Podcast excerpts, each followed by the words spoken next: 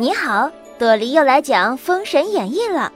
眼看着纣王无道，商朝气数已尽，特别特别厉害的一位神仙的头元始天尊，派了自己的徒弟姜子牙下山辅佐明主。机缘巧合，姜子牙来到了朝歌，被纣王封了官儿。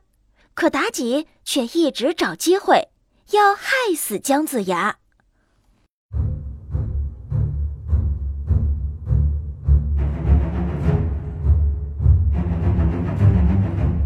姜子牙在商朝任官以后，妲己整天都派人监视姜子牙的行动，随时准备谋害姜子牙。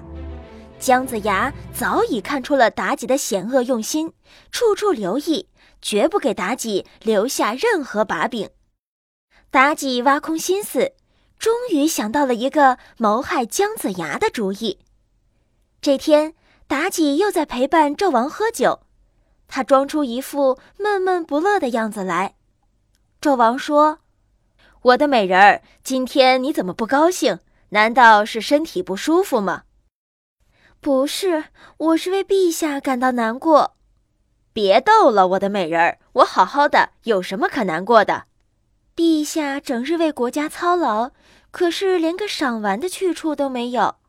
我听说姜子牙神通广大。”想让他督工帮陛下造一座露台，又怕陛下不同意，因此闷闷不乐。一番话把纣王说的眉开眼笑，他搂住妲己说：“我的美人呀，还是你对朕最关心啊！只要是美人提出的建议，朕还从来没有拒绝过呢。你看，什么酒池啊、肉林啊、菜盆啊，不都是按照你的意思建成的吗？”可是造露台要花很多的钱啊，钱算什么？只要美人高兴就行。我马上下令让姜子牙督工造露台。听到这话，妲己笑着扑进了纣王的怀里。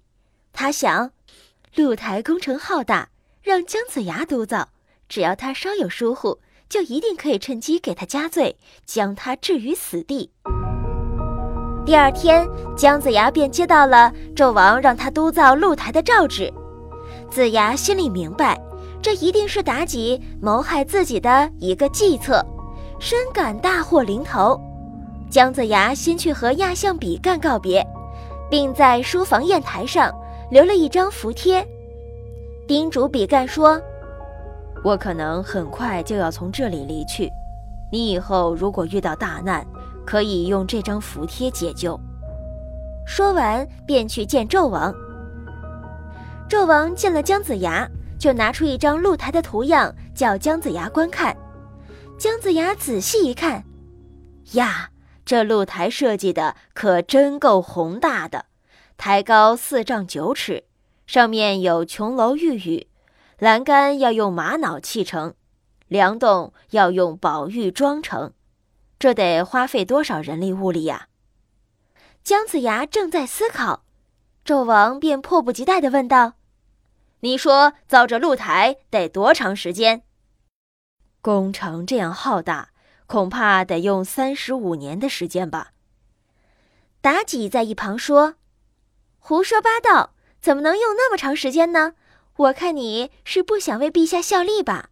你知道你犯下了什么罪？欺骗君主的罪！”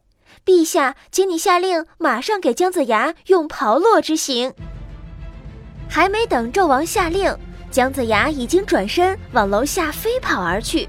纣王忙命左右去追，姜子牙一路猛跑，一直跑到了九龙桥边，对追赶的人说：“你们不用追我了，我这就去死。”说完，一纵身跳到了滚滚的九龙河中。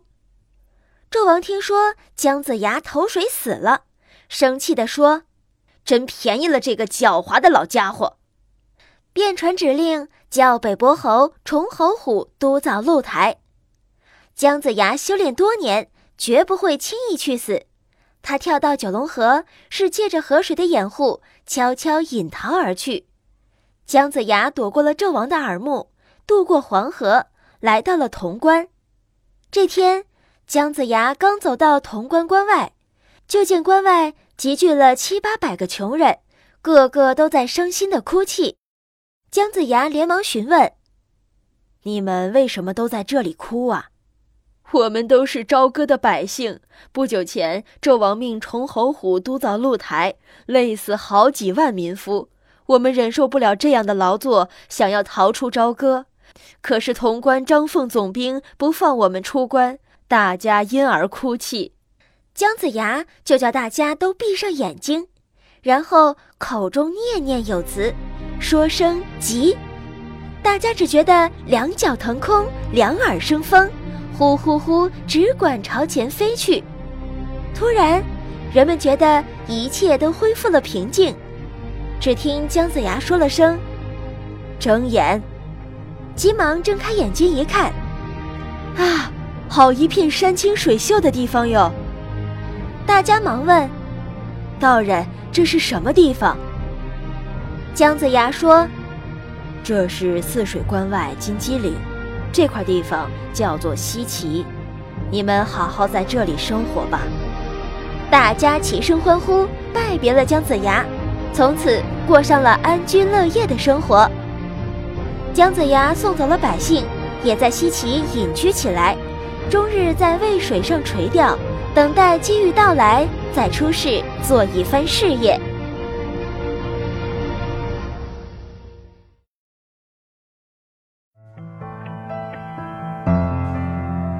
还记得西岐住着谁吗？没错，就是西伯侯姬昌呀。